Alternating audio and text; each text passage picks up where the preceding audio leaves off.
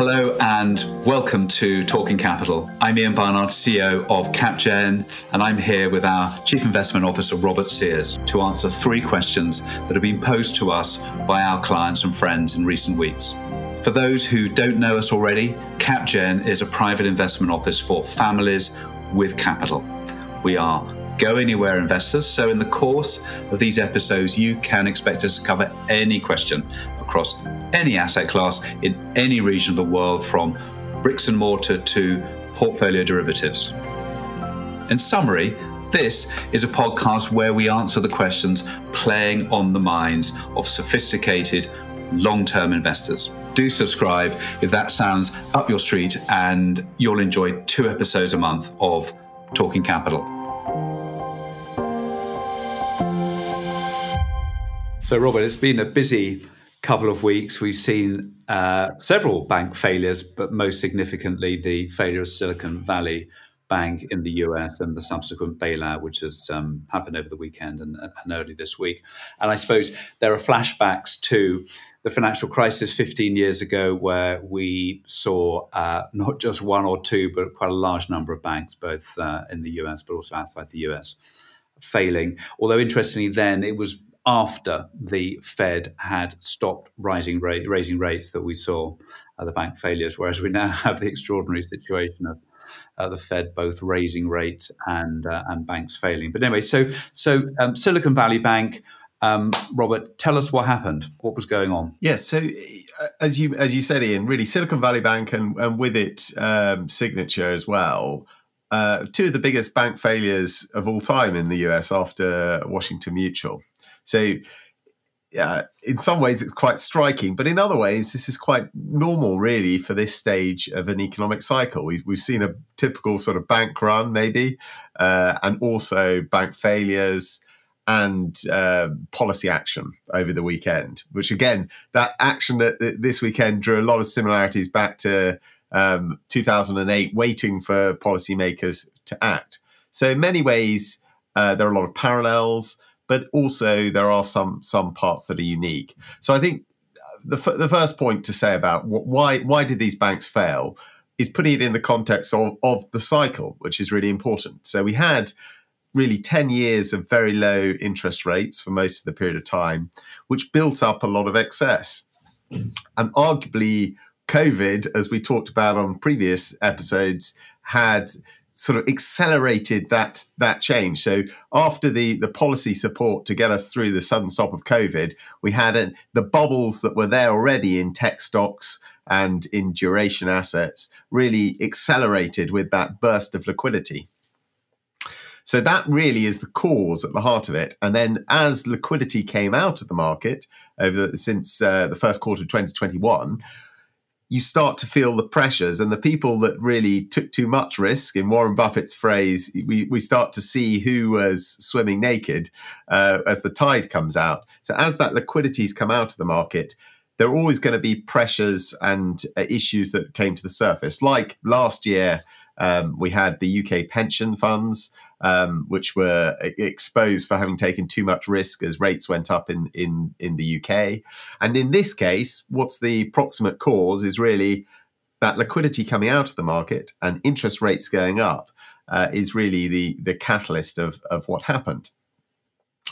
But it's not just on, uh, I suppose it was both sides of the balance sheet that was the issue. So uh, when we look at uh, the liability side of, of uh, Silicon Valley Bank, the issue there was actually the depositors were quite concentrated, concentrated within the tech industry and VC industry. So you had a lot of concentration of risk. Um, and those deposits surged in um, after the, the, the support of uh, 2020, and that's again is one of the causes of bank problems. Is often this extremely fast rise um, in deposits uh, precedes the problem. And we really saw that with Silicon Valley Bank. So deposits there went up from about $60 billion in Q1 2020 to over 200 billion by Q1 of 2022. So it's a rapid increase of deposits. And unfortunately, because they're all concentrated, the risk was they left at the same time. So the problem is deposits uh, you, you had a concentrated book of, of depositors, but also on the loan side, linked to industries.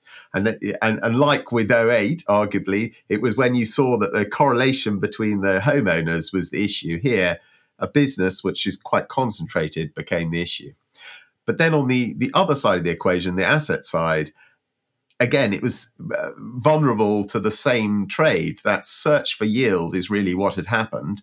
So the problem was really interest rates were really low. Typically, what banks are doing is they're they're um, lending long while bo- uh, borrowing short. The deposits have um, a short maturity, and the loans have a longer maturity. So this is the inherent duration mismatch, which is at the heart of the, the problem in the banking industry. But it is a normal part of the banking industry. But in this case, what they, they did, search for yield, they were buying longer duration treasuries and uh, mortgage-backed securities to get just that extra bit of yield um, when when interest rates are very low, and so those assets were vulnerable to the repricing of rates that we saw last year.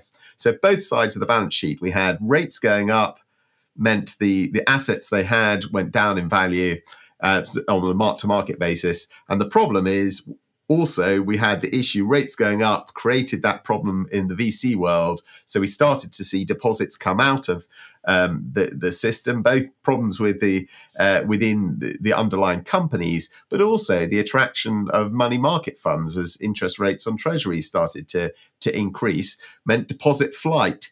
Um, and we saw it accelerated last week. Really, that was the bank run element, was because it was all within one industry. Um, contacting each other via electronic means. So you had the bank run. Not only could you submit your re- requirement to get your deposit back quickly electronically, but it was also accelerated by all the electronic communication between the uh, between the parties to pool their deposits. So deposits suddenly surging out 25% in, in one day of the deposit base. At the same time, the assets have a mark to market issue was, was the heart of the problem. So in many ways, typical bank run, typical problem. But the, the argument really is the speed of the bank run is accelerated by our modern communication and by the concentration of the uh, of the parties involved uh, in one industry.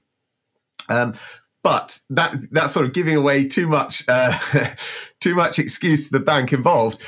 In some ways, it is Silicon Valley Bank is a bit different to other banks. Uh, although this underlying trend has caused similar behaviour, they were an extreme uh, example.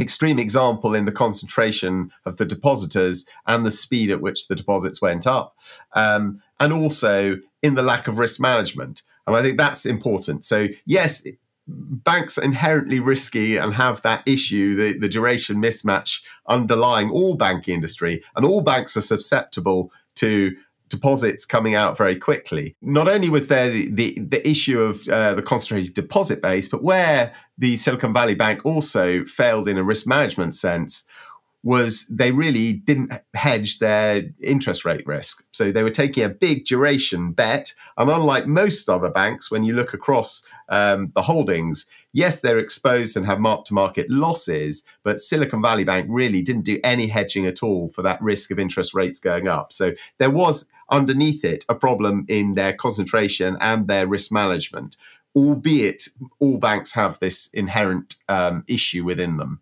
So so is it is it uh, one example or is, this a, an extreme example? Could it be systemic risk? I think that's that's a question really that yes they are idiosyncratic in some ways, but the problem is inherent across all banks. Really, uh, if the uh, the the loss of confidence happens, any bank is susceptible to a run if there's a real loss of confidence. That's why the the action by the uh, Treasury and the FDIC at the weekend was really crucial and necessary. Otherwise, there would have been more of um, more bank runs amongst the um, challenger banks in in in the US. Yeah, I think there's there's um, there are lots of rich seams here, uh, and one of them, I think, as we as we go forward, will be the regulators looking at well, hold on a minute, why didn't we um, why didn't we see this coming? You've got a business which, as you say, has got its uh, liabilities concentrated in a small uh, sector. Uh, and uh, and in order to attract deposits uh, by offering higher interest rates, perhaps it therefore takes a bit more risk on its asset side and puts money into into uh, long duration securities and then and then doesn't hedge the hedge the risk. And rising interest rates is is that nightmare where the, your assets have fallen in value. Meanwhile, your the people that are supplying you with capital, the uh, tech and VC um, uh, folk on the west coast, are no longer able to fund their business plans by uh, raising equity in the equity markets because interest rates have gone up and valuations have come down, and people are finding more attractive opportunities in in government fixed income rather than giving money to uh, VC IPOs, and so they start drawing down on their deposits in order to pay the bills of these um, you know negative cash flow startups. So I, I think the regulators are going to say, "Oh yes, perhaps we should have seen that one." Coming. I suppose another reflection is that this is just part of a trend that's been going on for all of my professional life, which is the consolidation of the US banking sector. Uh, and of course, as we know, uh, consolidation of the banking sector is not a smooth ride, it happens in bursts. Uh, savings and loan, um, and then obviously the, the um, financial crisis of 2007, 2008, those two events were, were big consolidators. Uh, so maybe, but I think would be helpful, Robert, maybe is to say, okay, the so what of all of this. You've touched a bit on, you know, risk of contagion. Maybe you can talk a bit more about how this is going to sort of where this might play out in other areas, uh, and perhaps also reflect on what this means a bit more generally for the banking sector in the US and where depositors are going to choose to put their money given what's happened to interest rates and what's happened to Silicon Valley Bank? Yeah, so I think the the first point about what what it could create, the the issues it could create. If we look at the US banking system, it, it, it isn't very concentrated. There are far too many small banks, really. So the, the industry, I think, is moving in that direction of even more consolidation. And we're seeing that really now. The trend is albeit the, the government action did support, effectively backstopped all the uninsured deposits, um, which was qu- quite a big action. So trying to secure those those challenger banks. What it didn't do was bail out um, directly the equity holders of the banks or the debt holders.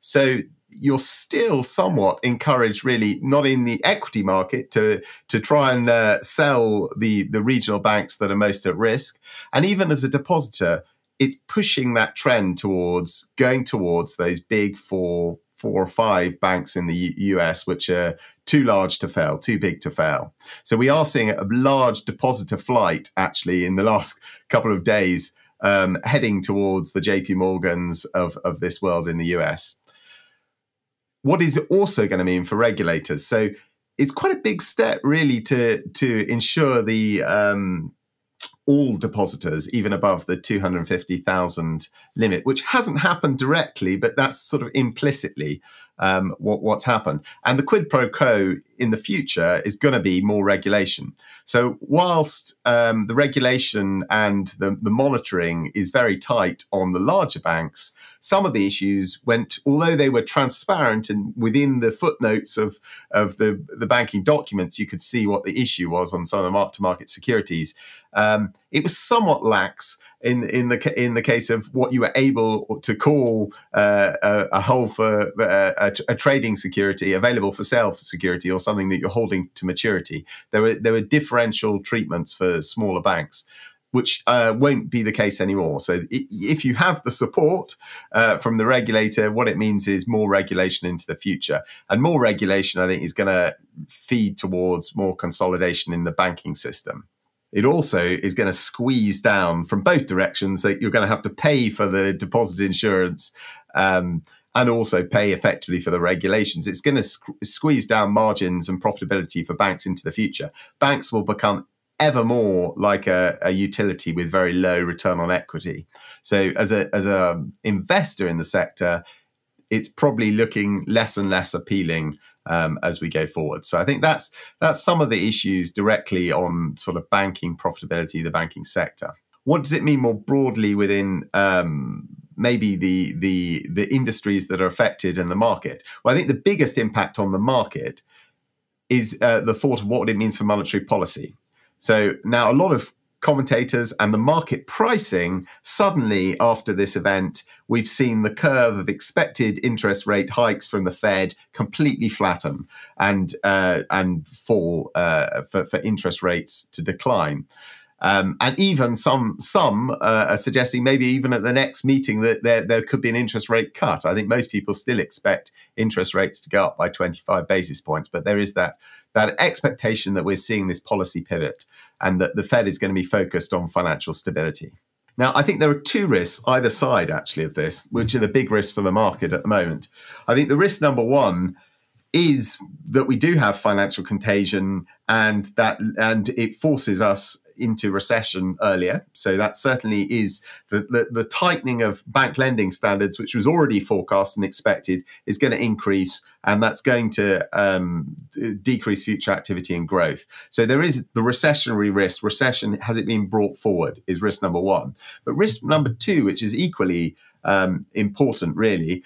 Um, I suppose linked to that is if the Fed, if we still have inflationary pressures within um, within the system, then and we're going to see the CPI print uh, today, but before this uh, this podcast is released, we'll see what what the CPI numbers. Now, there's is an expectation that CPI is, is declining, and we're certainly seeing that uh, the, the lagged impact within the housing sector is going to um, push down um, the, the implied rents within CPI, and we're also seeing some of the goods inflation start to decline.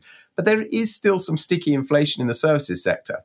And if inflation hasn't been defeated completely, and we do see this pivot, that is a real risk. So the Fed moves to cut too early and we entrench uh, higher inflation and we build that problem for the future.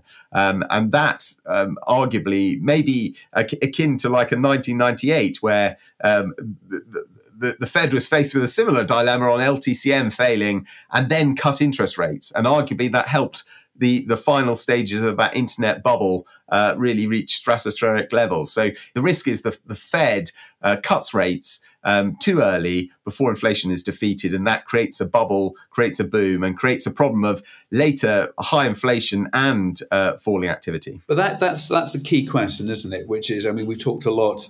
Uh, about the uh, likelihood and the timing of a, of a recession in the US and its depth and its longevity. Prima facie, you would think that a bank failure brings a recession uh, and a slowdown closer, but you're saying there is the other possibility, which is that the uh, a federal, a, a, a very um, generous Federal Reserve response might, in fact, push that recession or the asset price revaluation further away, but then make it more painful when it eventually comes. Is is, is that fair? Yeah, I think that's that's one of the, the, the three problems. So yes, you could push it back a bit later, have an asset bubble, uh, and then create a big problem where you have inflation out of control, and you need to um, sort of take action quite quite quickly. So I suppose that that is pretty a pretty um, bad scenario. I think the other scenario, which is probably the most likely, so those those first two scenarios, straight into recession, and the Fed's cutting um, arguably, that's a good scenario, provided that you there's enough policy to support um, uh, banking crises that, that could emerge. You you enter into that shallow recession. I think that middle scenario, which I talked about, about um, let, re, cutting rates too early, you have a bubble, and then later a bigger problem is is pretty pretty difficult. I think the most likely scenario is actually the Fed is going to have this um, sort of separation policy that they like to, to perform, which is have quantitative easing now, so the end of quantitative tightening, so enough uh, liquidity to support banks through the problems. But at the same time, increasing rates is arguably the most likely scenario. And I think that's a, a difficult scenario for the market. So now we're, we're getting a lot of the markets pricing in interest rates falling. Um, but if the Fed keeps its foot on the accelerator and keeps raising rates because inflation is sticky, and they really do try and um, hit inflation and, and, keep that focus on inflation, that again is probably going to provoke a recession a bit sooner, um, and it could be um, a bit a bit sharper. I mean, it's probably better in the long run for defeating inflation, um, but that's that's probably the most likely scenario that we do end up with recession brought upon um, by interest rates going up. And I think linked to that, and if we're saying we've seen a couple of the, the bodies emerge as the, the tide's coming out and we can see who's swimming naked, arguably you can see some more issues if, if that policy is pursued. So if even if there's plenty of liquidity, if interest rates keep going up, we might see some bigger casualties of people who are taking too much risk in a similar vein. Just briefly stepping back and reflecting on the conversation we're having, I was just musing on how if you uh, roll the clock back a bit, pre really pre um, uh, GFC, we used to talk about monetary policy and fiscal policy. There were these two um, dials or levers that uh, were there for policymakers to to deploy. Uh, but now we've got to a point where yes, there's still fiscal policy, but now we have monetary policy in two parts. Then we have interest rates, uh, and then we have quantitative measures. And we're, as you say, in this in this um, slightly unusual, definitely uh, new place where you have interest rates in all probability continue to go up, although there seems to be some talk about a surprise cut, but interest rates are rising. Meanwhile, uh, in terms of liquidity provision, the, the Fed is providing more rather than less. It definitely, this is something that is a, a post GFC thing, isn't it? Um, I think yes and no. I mean, arguably, if we go further back, uh, sort of to the Walter Bagehot and the, the, the, central banking, is that idea that central bank is the lender of last resort and you provide lots of liquidity, but you give a cost of capital. So, in some ways, there, there are some echoes of the past, um, albeit now we still have that the, the new GFC, or well, not necessarily new even, but the extreme measures of, of QE um, still underlying the system. And in Japan, yield curve control. That thought that they were going to escape yield curve control, arguably, we're still still stuck in that uh, weird sort of GFC era. So yeah, there are some echoes to the distant past, even though there are the sort of new tweaks of of um, the GFC era still still present.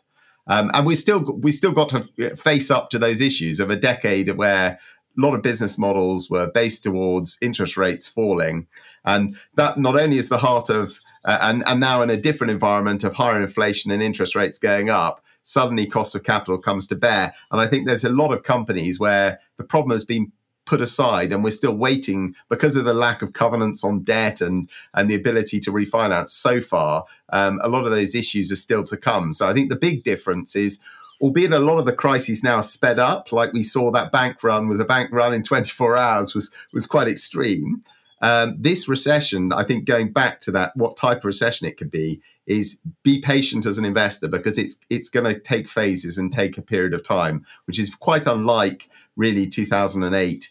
Um, and and more akin to sort of an old-fashioned, um, long, longer style recession. Well, coming back to the very here and now, um, I mean, I, am I'm, I'm reluctant to say uh, uh, we told you so because uh, gloating in the um, in the aftermath of a of a, of a bank failure is not um, uh, uh not a, a, kind thought. But I, I, I, guess we have been saying for a while, you know, be wary of duration. I mean, our big message has been be wary of duration. Beware of assets uh, where you're relying on uh, movements in their value rather than underlying cash flow as the basis for your return. And that you know applied to lots of things, including long dated government bonds, but it particularly applied to the the, um, the, the in, a way the VC or the the tech uh, uh, startup model, which is that you uh, you raise money against a promise of uh, success some way in the future, and when interest rates are very low. That's an um, easy bet for investors to make. And then when interest rates go up, it becomes less appealing. And that's been the sort of our big picture view for quite a while. And it was a great protector during 2022. But if we if we come back to Silicon Valley and to tech and to startups and to early stage investing, and clearly the SVB blow up has been just really, really tough for that sector. And there are lots and lots of things they're going to have to work through. Does this mean that uh, this is now beginning to be the moment of opportunity in this in this area? I mean, can we talk about? Is it reasonable to talk about a distressed uh, cycle in the VC space, or is that is that an oxymoron? Is that really is distress really only something we should um, consider in the context of uh, better established uh, companies. So, what, what are your reflections about that? Is is is this a moment of opportunity for uh, for those who have been rather cautious about um, overloading on VC uh, over the last decade or so? So I think the the, the first point uh, echoes what I said just now is is be patient actually, and I think it's it's still um, a little bit too early. And if we start to say uh, venture is arguably at the heart of a lot of the problems as we as we discussed, really. Um, and when although the US isn't into recession yet, arguably tech's in quite a severe recession already, and that's one of the the, the, the sort of causes for concern uh, was if they hadn't acted at the weekend um, to support the, the, depositors, suddenly you'd have a lot of the tech ecosystem wiped out because those companies who had the deposits at Silicon Valley Bank wouldn't have been able to make payroll and continue as a business. But we, we're in that limbo phase, arguably, even though the problem started about a year ago the cash burning companies very much should be thinking about how do we um, keep enough cash to, to survive. And there's there's a lot of companies that are still on the way on the path to extinction really if they if they can't survive and keep the cash going so this this sort of cash burning issue um, I think is becoming more visible, uh, but it's certainly there. And Silicon Valley tech sector, we've seen a lot of layoffs already. So even in the labor market, there's more concern, more issues in, in that that area. But what does it mean for an investor? Um, well, we've seen some marks. I think the problem of this sort of suspended disbelief in private assets is you need to have another round of financing uh, to start to see where the true marks of the, the companies are. So Klarna is one example where there was quite a large uh, write down, but a lot of companies haven't had to yet because they had enough um, financing.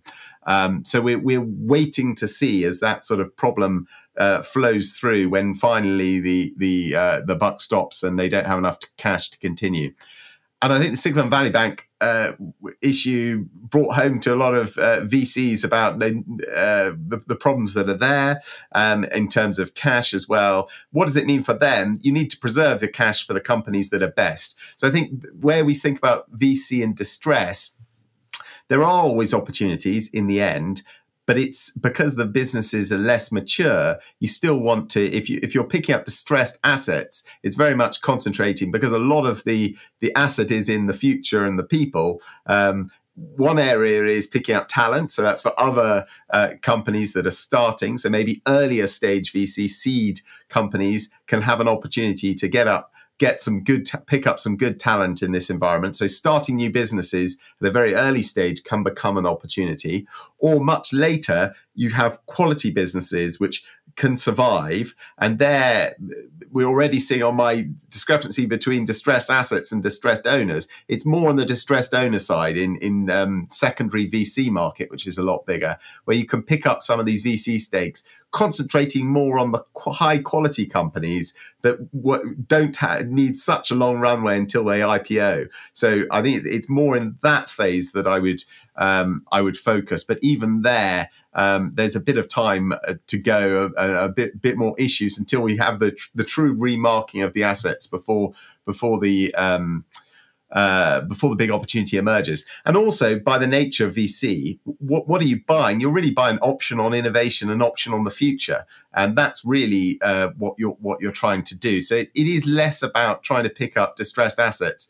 The, the big money to be made is by trying to ride the, the future trends. So I think it's going to be more a, uh, uh, the, the, opportunities will be in underfunded seed investments in the next big thing. And the next big thing at the moment, where all the money's flowing in VC, is certainly AI. So I think it's going to be within that area. Um, but even even having said that, there, there, seems like there's a bit of a runway in terms of uh, t- markdowns to come before you, you need to, to rush into the VC space. So I think more pain to come before the opportunity emerges, albeit there are some pockets of distressed and certainly distressed um, secondary um, sales of VC stakes that are, that have emerged already. Exactly. I'm, uh, to loop back to the beginning uh, uh, about bank failures. I'm I'm reminded of that great line from one of the uh, Icelandic um, tycoons, or at that point fallen tycoons, who I think found himself in court uh, trying to explain what had happened to the money that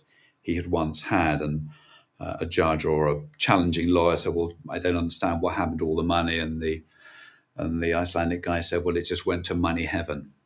Uh, and and and uh, I think that's a little bit what you're saying, Robert, isn't it? Which is that that uh, the, the, the distressed um, the way we think about distress in more uh, developed companies and industries is not one that's really applicable to uh, to VC because these ideas uh, either work or they don't work. And if they don't work, they've gone. And it's really more about the redeployment of new capital and existing talent into areas that uh, that offer opportunity for the future.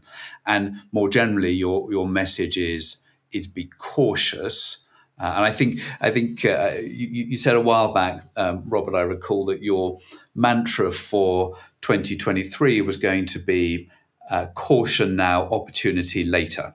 Uh, and I think what you're saying in the context of VC just echoes that as well, doesn't it? Exactly. There, there, there are there are opportunities emerging, but that big time to be uh, taking a lot of risk is not is not yet. I mean, the the good aspect of crisis brings upon opportunity, and we're seeing that now. Even now, prices are starting to fall and, and come back more towards uh, an area where where you can pick up bargains. So uh, the good news of of difficulty is the future opportunity. But that's very much for our portfolios. What are we saying today to do? You're still in that mode of preserving wealth, thinking of ways to protect your portfolio, uh, and even the boring things like uh, the, the message we had a few years ago don't search for yield when everybody else was we can see with uh, Silicon Valley Bank an example of what can happen. And I think you, you, as a depositor, even the examples are don't search for yield for a few extra basis points with a bank. Now, you may get backstopped, but that's quite a risk to take. Actually, the better place to be is in the ultra safe government bonds, which still provide um, liquidity in a real time of crisis. You want those assets to be ready to deploy uh, when when the uh, opportunities do emerge. But as we mentioned last week or, or the last episode, there are opportunities emerging. So the value spread still remains very appealing within um, other markets like reinsurance. Spreads already quite wide. So we're starting to see um, some of the the micro relative value opportunities emerging. Um, but uh, for the broad base, take lots of risk. Not the time yet. And equally with with sort of buy, thinking about dipping your toe into buying bank shares, I think that's another example of buyer beware. Now, yes, you can make three or times your money if you happen to be the right side of a, a regulatory uh, move, but they can equally go to zero. It is lottery ticket type um, uh, well not investment speculations at this stage so as an investor think of ways to protect your portfolio. And the big ma- issues are not so much uh, these. If you diversify, probably are not are not so much uh, one bank failing, but to that point about is it going to be systemic? Where are the risks in my portfolio? And that's why having an overall hedge um, to your equity risk being prepared for a recession, which in those scenarios we outlined earlier, all of them end in recession eventually. It's it's whether it comes sooner or later. So I think, and that's not wasn't priced in, and still isn't today priced in properly into equity markets. So that's again reason for caution wait until the opportunities emerge. Um, and when there's real fear on on the streets um, that's that's the moment to, to, be investing. So that's the way we're protecting our portfolios today to look to take advantage of the, the bigger opportunities to come. Thank you robert. Thank you for joining us. And if you enjoyed today's discussion please do subscribe to the podcast. Goodbye